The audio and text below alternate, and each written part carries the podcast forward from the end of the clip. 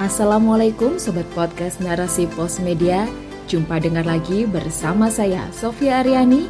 Kali ini saya akan membacakan rubrik World News. Dan rubrik World News kali ini dengan judul Heboh Masjid Liberal di Berlin Dukung LGBT, Islam Punya Solusi, oleh Mariam.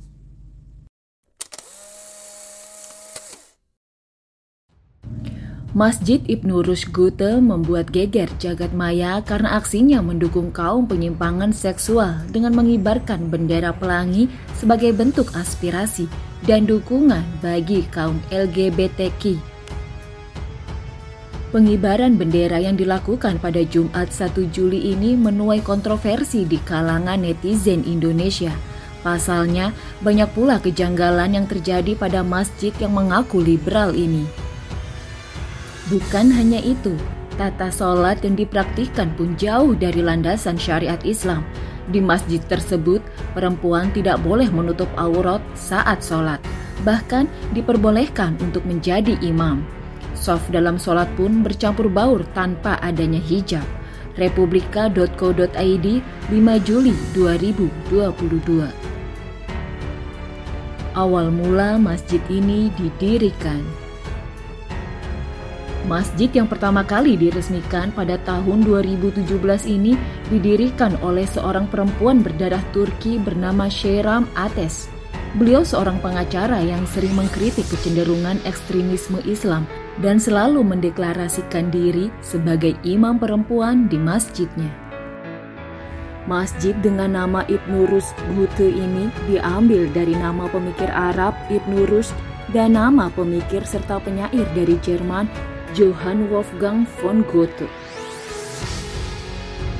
Masjid yang terbuka untuk umum ini mempraktikkan Islam dengan pendekatan historis kritis. Menurut Seyran, mayoritas Islam saat ini mempraktikkan Islam sesuai ajaran pemerintah Turki masa lalu.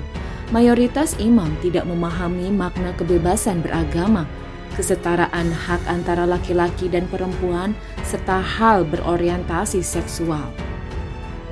Inilah sebabnya Seyran sejak dulu selalu bercita-cita mendirikan masjid liberal. Akar permasalahan. Sungguh ironi, padahal masjid sebagai tempat suci bagi kaum muslim tentu mempunyai nilai kesakralan tersendiri. Dan Islam sendiri pun tak mungkin bersatu atau menerapkan liberalisme atau prinsip kebebasan. Kasus ini sebenarnya disebabkan pula oleh beberapa faktor eksternal yang menjadi akar permasalahan. Faktor utama bermula dari kondisi umat muslim saat ini. Individu muslim hari ini banyak yang tidak memahami agamanya sendiri. Mereka dibuat bingung dan tidak tahu arah tujuan hidupnya kemana. Mereka telah terjangkit oleh pemahaman asing yang berbahaya bagi pemikirannya, seperti pemahaman liberalisme atau sekularisme. Sekularisme sendiri adalah paham yang memisahkan antara aturan agama dari kehidupan. Paham inilah yang banyak menimbulkan perilaku yang menuntut akan adanya kebebasan. Jadi, orang-orang sudah tidak peduli dengan standar halal dan haram dalam berperilaku. Asasnya hanya kesenangan duniawi dan kepentingan semata. Ketidakpahaman kaum muslimin pun dipengaruhi oleh kondisi masyarakat dan negara. Masyarakat sekuler dan liberal ini adalah masyarakat yang sakit. Mereka sudah tidak bisa membedakan mana yang benar dan salah. Mereka menjunjung tinggi asas kebebasan, menoleransi segala sesuatu dan tidak mempunyai tujuan kehidupan. Akhirnya mereka tidak peduli dengan kondisi sekitar, tidak berpikir kritis, apalagi saling mengingatkan ketika ada kemaksiatan. Dalam sistem ini kebebasan selalu dijadikan landasan. Walaupun seseorang LGBT atau tidak, yang penting masih bersikap baik, suka menolong dan tidak merugikan siapapun. Itu tidak menjadi persoalan, bahkan banyak diapresiasi banyak pihak. Dan karena negara pun tidak memandang kasus penyimpangan ini sebagai masalah, bahkan diberikan pelegalan hukum dan diakui oleh seluruh dunia, maka tidak ada tindakan hukum yang tegas kepada kaum pelangi ini.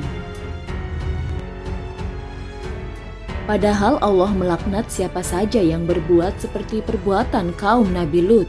Rasulullah hingga menyampaikan 3 kali dalam hadis riwayat Nasa'i dalam As-Sunnah Al-Kubro jilid 4 halaman 322 nomor 7337 tentang perilaku LGBT ini. Fudail bin Iyad pernah mengatakan, andaikan perilaku homoseksual mandi dengan setiap tetes air langit, maka ia akan menjumpai Allah dalam keadaan tidak suci. Jadi, walaupun tidak mengikuti perilaku LGBT dan hanya mendukungnya, berarti telah menyepakati sesuatu yang dilaknat Allah. Meskipun bukan pelaku, tetap saja kita mendukung kemaksiatan dan memilih aturan manusia dibandingkan dengan aturan Allah. Memang inilah manusia dalam sistem kapitalisme. Pandangan Islam dalam menyikapinya. Berbeda jika aturan dalam Islam, masyarakat dalam sistem Islam tidak boleh ikut mendukung meskipun bukan pelaku. Ketika melihat kemungkaran dan kemaksiatan, seharusnya ditegur dan dinasihati, dan harus bisa mengubahnya. Dari Abu Sa'id Al-Khudri radhiyallahu anhu, ia berkata, "Aku mendengar Rasulullah SAW bersabda, barang siapa di antara kamu melihat kemungkaran, hendaklah ia mencegah kemungkaran itu dengan tangannya. Jika tidak mampu, hendaklah mencegah dengan lisannya. Jika tidak mampu juga, hendaklah mencegah dengan hatinya. Itulah selemah-lemahnya iman." Hadis riwayat Muslim. Namun memang eksistensi LGBT ini tidak akan lepas dari kehidupan umat manusia jika sistem yang masih diterapkan justru mendukung dan membelanya. Sistem yang berasaskan sekularisme, yakni pemisahan antara agama dan kehidupan sehingga manusia bisa berbuat sewenang-wenang sesuai hawa nafsunya. Karena itu, solusi yang terbaik harus dihapuskan dari akar-akarnya, yaitu meninggalkan sistem kapitalisme ini dan kembali kepada syariat Islam. Islam memandang perilaku LGBT merupakan perilaku dosa yang tidak boleh dilindungi serta didukung oleh siapapun, terlebih oleh negara. Penerapan syariat Islam akan mampu mencegah dan memberantas perilaku LGBT, serta memberikan pemahaman kepada masyarakat dengan beberapa langkah sebagai berikut. Pertama, negara yang berlandaskan syariat Islam dalam bingkai khilafah ini akan menanamkan iman dan takwa kepada seluruh anggota masyarakat agar menjauhi semua perilaku menyimpang dan maksiat. Negara juga akan menanamkan dan memahamkan nilai-nilai moral, budaya, pemikiran, dan sistem dalam Islam, terutama sistem pendidikan baik formal maupun non-formal, untuk bisa mengendalikan rakyat dan menghalanginya dari perilaku menyimpang atau bahkan hanya mendukungnya. Kedua, negara khilafah akan memberantas akun-akun yang menyebarkan segala bentuk pornografi dan porno aksi, baik yang dilakukan sesama jenis maupun lawan jenis. Negara akan menyensor semua media yang mengajarkan dan menyebarkan pemikiran dan budaya yang rusak seperti LGBT. Ketiga, jika masih ada yang melakukan LGBT tersebut, maka perlu adanya sistem ukubat atau sanksi yang menjadi benteng agar bisa memberikan efek jera bagi pelaku kriminal dan mencegah orang lain melakukan hal yang serupa.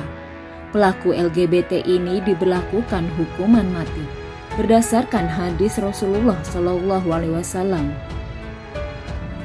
Siapa yang menjumpai orang yang melakukan perbuatan homoseksual seperti kaum Nabi Lut, maka bunuhlah pelaku dan objeknya.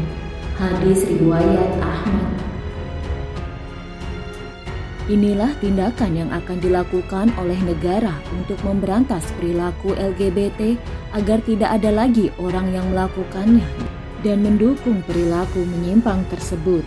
Negara juga akan memberikan peran kepada orang tua untuk terus melindungi anak-anaknya dari perilaku LGBT tersebut dengan pemahaman akidah dan pembelajaran syariat Islam dalam ranah keluarga.